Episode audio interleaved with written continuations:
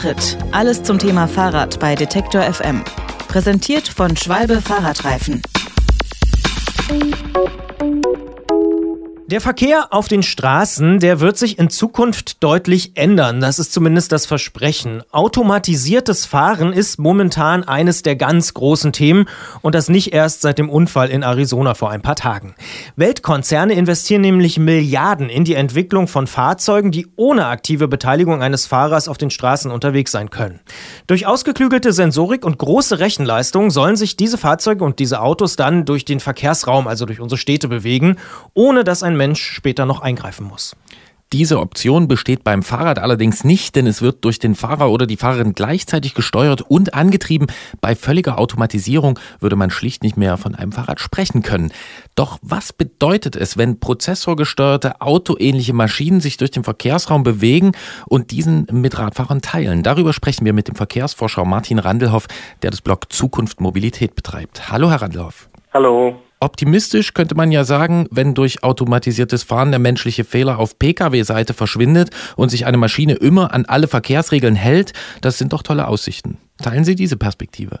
Also wenn das so sein sollte, dass dieses Fahrzeug ja keine Fehler macht, zum einen, und dann auch noch Regeltreue herrscht, dann wäre das natürlich das Paradies für jeden Radfahrer. Es wäre immer ja, der Regelabstand oder der Mindestabstand eingehalten beim seitlichen Überholen. Es würde keiner drängeln, es würde keiner zu schnell fahren, es würde sich jeder an alle Regeln halten. Und es wäre sicherlich auch ja, nahezu das erste Mal, dass Radfahrer sich auch darauf verlassen könnten, wie Pkw im Straßenverkehr unterwegs sind. Wo stehen wir denn da in diesem Jahr, also im Jahr 2018? Welche Erfahrungswerte gibt es denn inzwischen zum Zusammenspiel zwischen automatisierten Fahrzeugen und Fahrrädern? Ja, in, ehrlich gesagt noch gar nicht so viele. Es gibt natürlich einige Erfahrungen von Tests, welche die entsprechenden Fahrzeughersteller gemacht haben, indem sie eben dann auf Radfahrer getroffen sind. Da gibt es ganz verschiedene Ergebnisse auch. Also ganz bekannt oder vielleicht bekannt ist ja ähm, das Video von Waymo, also der Google-Schwester, die ja automatisierte Fahrzeuge seit mehreren Jahren bereits auch im öffentlichen Straßenverkehr in den USA testet, wo eben dann ein Radfahrer ähm, entgegenkommt. Das Fahrzeug erkennt ihn. Es ist eine relativ unübersichtliche Situation nachts an einer Kreuzung ähm, und das Fahrzeug detektiert den Radfahrer richtig, bremst ab, stoppt und entscheidet richtig. Und gleichzeitig ist der Radfahrer natürlich auch eine sehr, sehr große Herausforderung für solche Fahrzeuge, da man eben sehr wendig ist, sehr schnell ist, ähm, schnell auch die, die Fahrtrichtung wechseln kann, ähm, auch der Wechsel Straße bzw. Fahrbahn, ähm, Gehweg bzw. Seitenrand ist äh, relativ fix zu machen. Und zudem besteht auch die, die Schwierigkeit, dass natürlich Richtungswechsel zwar mit dem Arm angedeutet werden können, allerdings sozusagen die Armlänge im Vergleich zum Menschen relativ gering ist, die Sensoren das sehr, sehr genau detektieren müssen, damit das auch erkannt wird. Das schafft man mittlerweile, zumindest hat Waymo das in, ebenfalls sozusagen bekannt gegeben, dass sie das schaffen würden. Es gibt aber andere verschiedene ja, Automatisierungstechnikträger, sei es jetzt der Automobilhersteller Daimler, sei es jetzt auch andere dritte Uber oder seien es eben auch verschiedene US-Startups, die vielleicht klein und unbekannt sind. Die haben alle unterschiedliche Erfahrungen, unterschiedliche ähm, Möglichkeiten mit Radfahrern gemacht. Und da muss man einfach gucken. Und eine allgemeine Aussage lässt sich da noch nicht sagen. Allerdings habe ich äh, einen Vortrag gesehen, den Sie gehalten haben, äh, der steht auf YouTube zu dem Thema. Da haben Sie eine Quote genannt, wie viele Radfahrer erkannt werden und wie viele nicht. Und die war relativ, wie soll ich sagen, die fiel nicht so gut aus. Ja, die war ungefähr bei 75 Prozent. Das bedeutet, drei von vier Radfahrern würde das Fahrzeug richtig detektieren. Und dann ist eben noch die ganz große Schwierigkeit dabei, dass ja man ja nicht nur wissen muss, das ist ein Radfahrer, sondern man muss auch wissen, wo ist vorne und wo ist hinten, damit man auch die Richtung des Radfahrers bestimmen kann. Und das ist nochmal eine Nummer, Nummer schwieriger. Jetzt muss man aber dazu sagen, dieses YouTube-Video mit dem Vortrag, das ist eine kamerabasierte Lösung gewesen. Also sprich, man hat mit Stereokameras ein Bild aufgenommen und hat aus diesem Bild äh, sozusagen das herausgerechnet, wo ist der Radfahrer, was ist ein Pkw, welche Richtung fährt wer. Da hat man dieses Ergebnis. Jetzt kann man aber über verschiedene ähm, ja, Kombinationen von Sensoren, also Laser, Radar und diesen optischen Sensoren, wenn man die zusammennimmt und alles zusammen berechnet, und das schafft das auch, dann schafft man diese Rate ein bisschen zu erhöhen. Also es bedeutet nicht, dass sozusagen jeder vierte Radfahrer auf der Straße jetzt von den Fahrzeugen nicht mehr erkannt wird. Das liegt höher, aber es liegt leider auch nicht bei 100 Prozent. Und da muss man eben rankommen, bevor man diese Fahrzeuge dann auch später in den Straßenverkehr bringt. Wie wird denn äh, mit diesem Problem umgegangen? Also, soweit ich weiß, wird ja nicht nur darüber nachgedacht, dieses Problem auf automatisierter Fahrzeugseite zu lösen, sondern es ist auch in der Diskussion, dass man Radfahrer und vielleicht auch Fußgänger technisch irgendwie aufrüstet oder verändert, damit die in diesem Zusammenspiel dann noch weiter funktionieren. Was da dran? Ja, das ist sozusagen ein, äh, ich will jetzt nicht sagen feuchter Traum der Automobilindustrie, aber es ist eine einfache Lösung und eine einfache Lösung für, für den Fahrzeugtechniker zu sagen, okay, ich habe hier verschiedene Objekte, die im Raum unterwegs sind, also Objekt ist gleich Mensch und ich muss die entsprechend detektieren und es wäre doch schön, wenn diese Menschen dann auch jeweils einen Sensor tragen würden, dass man den einfacher orten kann und einfache Distanzen auch ähm, festsetzen kann. Und dann gibt es eben ganz tolle Ideen, ähm, die jetzt wirklich das tolle in Anführungszeichen haben. Ähm, da geht es dann in so eine Richtung Art, also Jaywalking 2.0. In den USA ist es ja verboten, die Straße an nicht offiziellen Querungsstellen zu überqueren. Und man denkt jetzt, dass man dann auch Fußgänger und Radfahrer davon abhalten muss, eben auf die Fahrbahn zu treten an Stellen, wo sie nicht sein sollen, damit man eben erstmal die, die Flüssigkeit des Verkehrs, des automatisierten Verkehrs ähm, erhält und zweitens eben auch die Detektionsraten erhöht. Man muss sich einfach mal vorstellen, die Idee ist ja, dass diese Fahrzeuge immer in einem sicheren Fahrzustand sich befinden. Das bedeutet immer anhalten, wenn jemand auf die Fahrbahn tritt, sei es jetzt unbewusst oder sei es bewusst. Und man hat dann eben die Angst, dass es dazu kommt, dass Fußgänger eben ähm, wahllos auf die Straße treten, sozusagen, dass die Fahrzeuge immer bremsbereit sein müssen. Und um eben in gewissen Situationen bremsbereit sein zu können, kann ich nur eine geringe Geschwindigkeit fahren.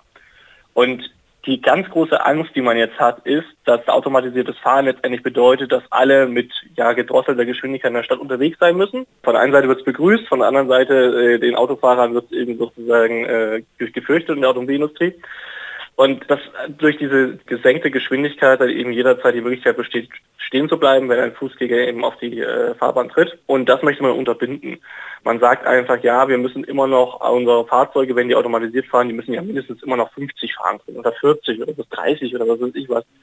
Und das ist dann eben sozusagen der feuchte Traum zu sagen, ja, wir statten jetzt jeden Menschen mit so einem Sensor aus. Wenn man dann an nicht zugelassenen Querungsstellen, ähm, wenn das wenn, das, wenn Grünlicht kommt oder sowas auf die Fahrbahn tritt und die Fahrbahn überquert, dann kriegt man automatisch Bußgeld, äh, weil dann so digitale Zäune in der Stadt gezogen werden und die Fahrbahn eben Tabuzone für jeglichen nicht motorisierten Verkehr ist. Und wer halt keinen Sensor trägt, der hat eben Pech gehabt. So ungefähr ist dann die Richtung, in der es gehen könnte macht die Stadt sicherlich zu einem attraktiveren Ort und sollte auch dringend verhindert werden. Jetzt haben wir viel über Technik gesprochen und auch über Geschwindigkeit, die daraus resultiert und wie man das möglicherweise auch aber lösen kann mit neueren Technologien. Wird denn das automatisierte Fahren tatsächlich auch Auswirkungen auf die Rechtsprechung haben? Da gibt es ja auch schon so diverse Debatten, äh, so nach dem Motto, wer wird überfahren, eher die Oma oder der Fahrradfahrer? Das ist die große Frage. Also sicherlich wird sich die Rechtsprechung genauso wie die Rechtslage, also sprich die, das System, in das wir uns reinbegeben, verändern. Das ist eindeutig. Jede Technologie hat immer irgendwie eine systemische Folge gehabt. Das Automobil wurde erfunden und wir haben eben auch entsprechende Gesetze erlassen, um eben dieses System zum Funktionieren zu bringen. Sei es jetzt technische Richtlinien zum Anlage von Straßen oder sei es eben Haftungsregeln und so weiter und so fort. Und das Gleiche wird natürlich auch mit der Fahrzeugautomatisierung passieren. Jede Technik hat wieder gesellschaftliche Folgen und diese gesellschaftlichen Folgen, die wir in einem Rechtsstaat irgendwie dann in, in Recht gießen, die werden dort eben auch kodifiziert, die werden dort festgehalten und dann wird es auch eine entsprechende Änderung geben.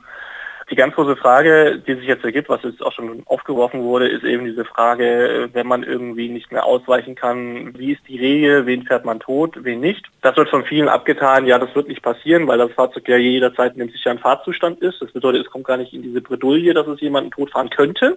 Da muss man fragen, wie realistisch ist das? Müsste man nicht für alle Eventualitäten vorsorgen? Wahrscheinlich eher schon. Aber die einzige Möglichkeit, die ich jetzt persönlich immer sehe bei solcher einer Frage, also das, das klingt jetzt erstmal ein bisschen komisch wahrscheinlich, aber die einzige Entscheidungsgrundlage, die wir dann haben können, ist, man lässt den Zufall entscheiden. Also sprich, man bewertet keine Menschenleben, man sagt nicht, die Oma ist weniger wert als der Radfahrer, der jetzt irgendwie Anfang 30 ist oder als das Kind, sondern man muss dann eben so, wie es heute auch ist, der Mensch, der äh, agiert dann impulsiv, der agiert dann nicht in einer, in einer nüchternen Abwägung, äh, links oder rechts ausweichen, Oma oder Radfahrer, sondern da entscheidet der Zufall, da entscheidet der Moment, da entscheidet irgendwie ein Impuls.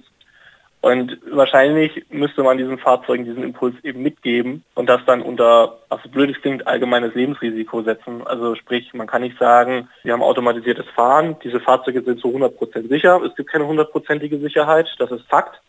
Wir müssen natürlich diese Fahrzeuge so sicher kriegen, wie sie sein können. Das ist auch Fakt. Sie müssen auf jeden Fall besser sein als der Mensch. Das ist auch Fakt, weil sonst bräuchten wir sie ja nicht.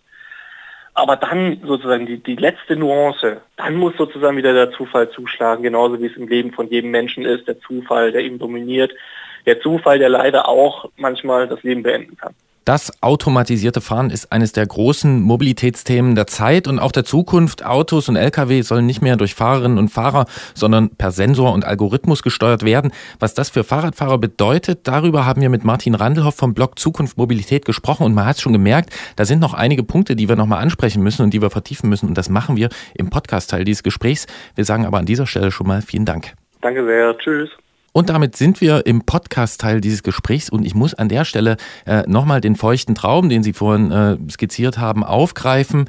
Es ist ja ein feuchter Traum der Hersteller von automatisierten Fahrzeugen. Äh, wenn ich einen Strich drunter mache, bedeutet dieser, ja, wenn ich es richtig verstanden habe, wir müssen, um mit automatisierten Fahrzeugen schnell unterwegs zu sein in der Stadt oder auch sonst wo, die Rechte von Radfahrern und Fußgängern einschränken. Klingt für mich eher wie ein Albtraum und äh, da würde ich gern von Ihnen wissen, für wie wahrscheinlich halten Sie das, dass es so kommt, dass es diese Einschränkung geben wird? Das ist die ganz große Frage. Ähm, ich möchte gerne optimistisch sein, aber ich kann, ich kann es leider nicht so wirklich, weil ich glaube, dass gesellschaftlich der Moment, also das Gelernte, was wir jetzt haben an, an Mobilität und Mobilitätsverhalten, auch Pkw Verkehrsverhalten, also wie wir unterwegs sind, dass wir auch Geschwindigkeit möchten, dass einige Personen draußen Probleme haben, wenn sie sich eingeschränkt fühlen, zum Beispiel durch Geschwindigkeitsbegrenzung.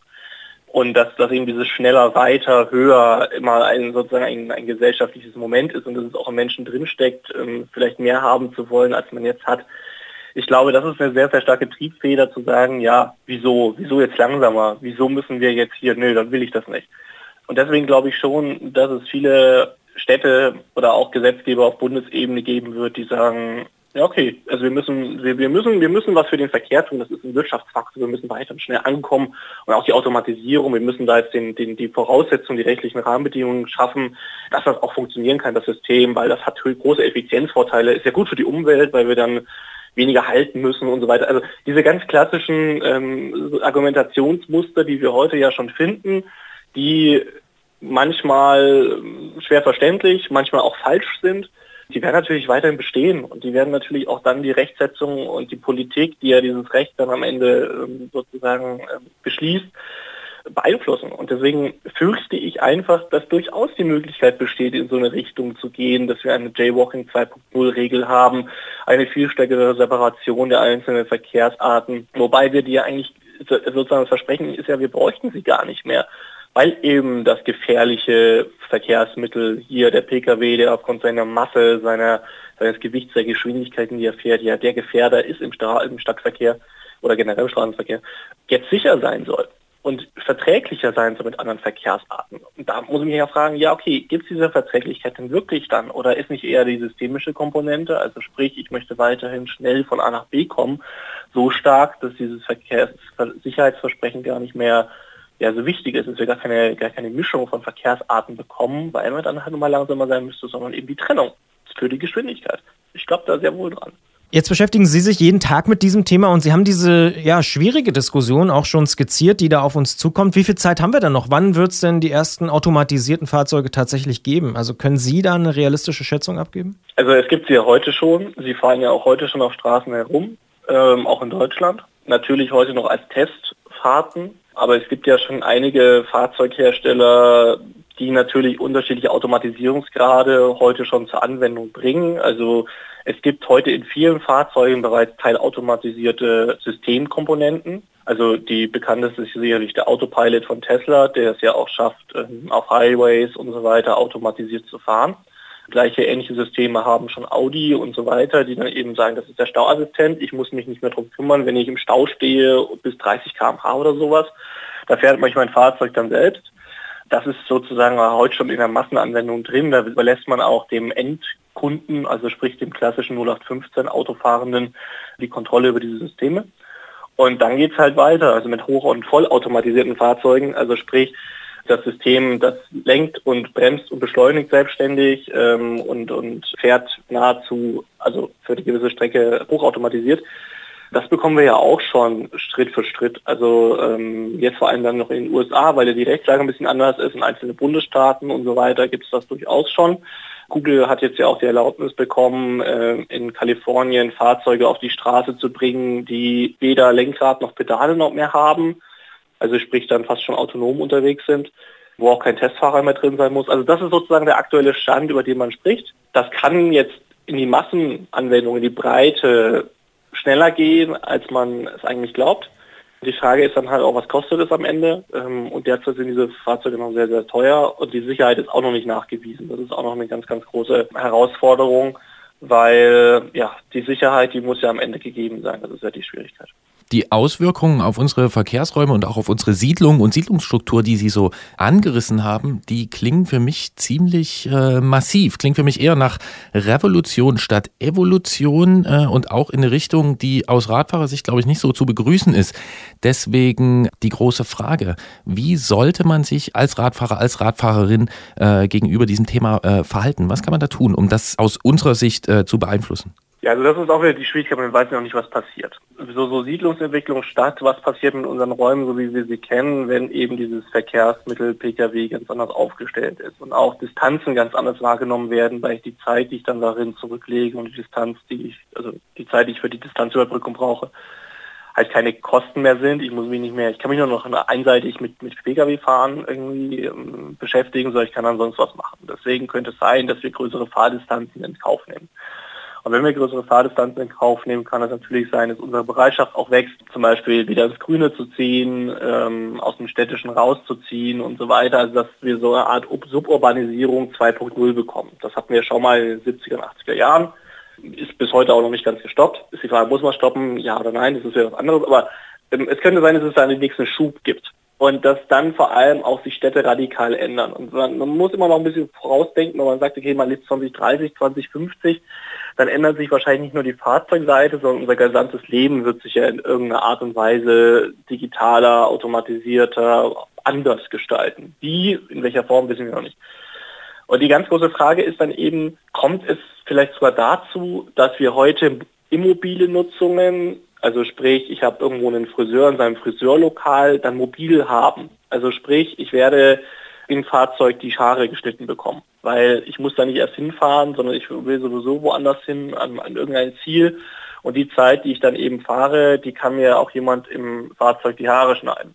Das gilt ja theoretisch dann, wenn man ein entsprechendes Fahrzeug hat.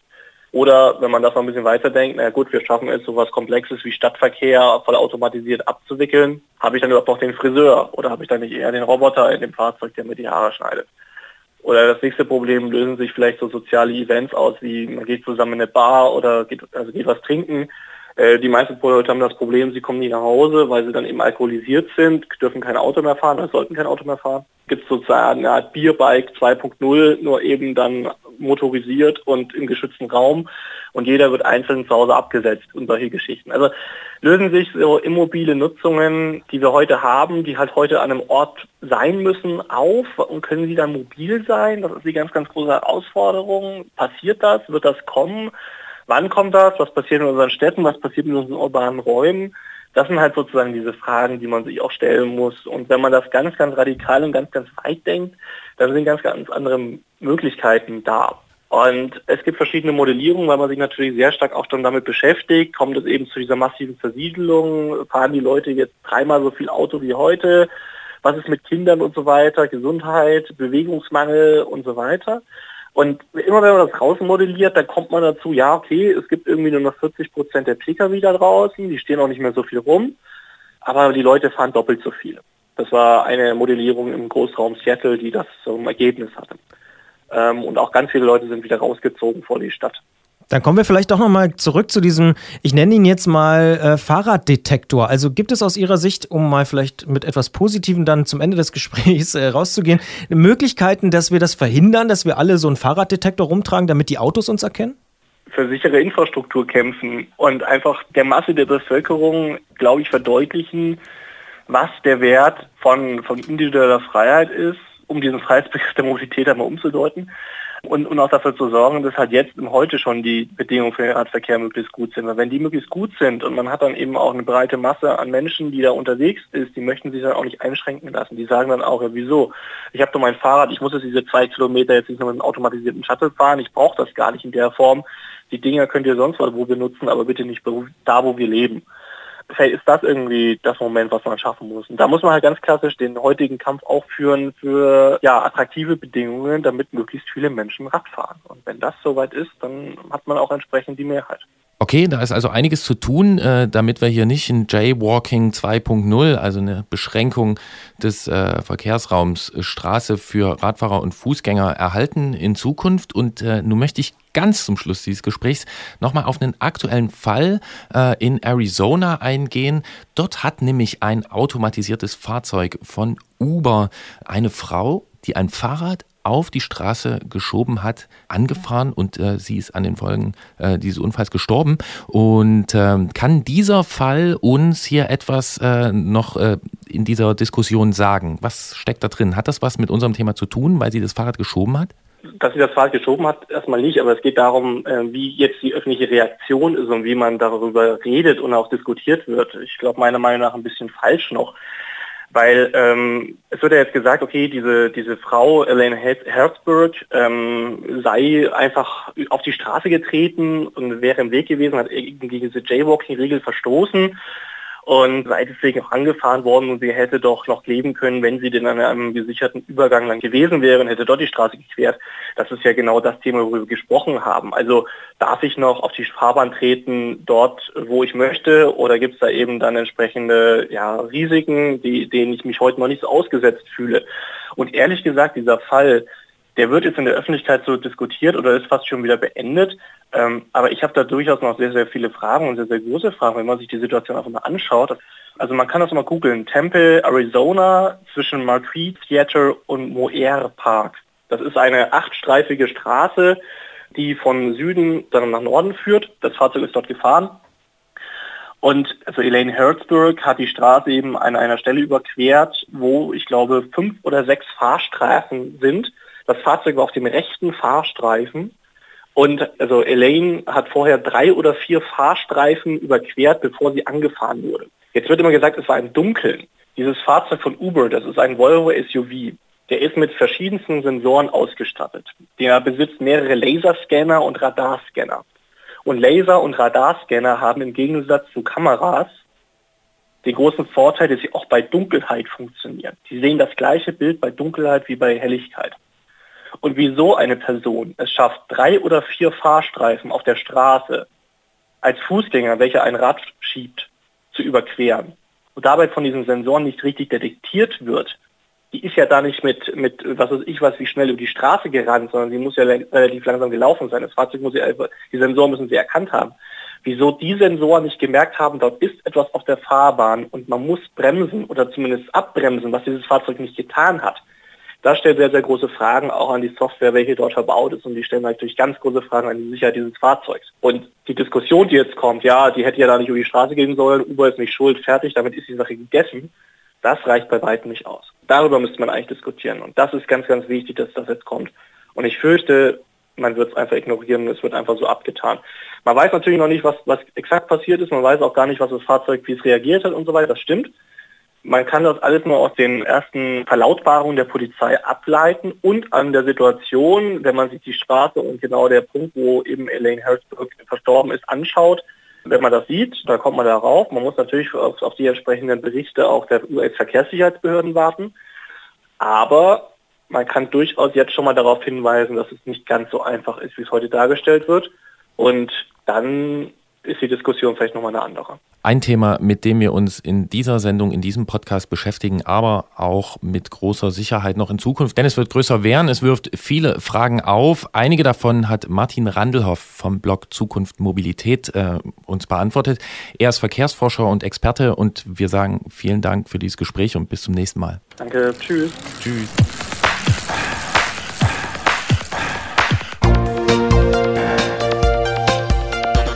Antritt. Alles zum Thema Fahrrad bei Detektor FM. Präsentiert von Schwalbe Fahrradreifen.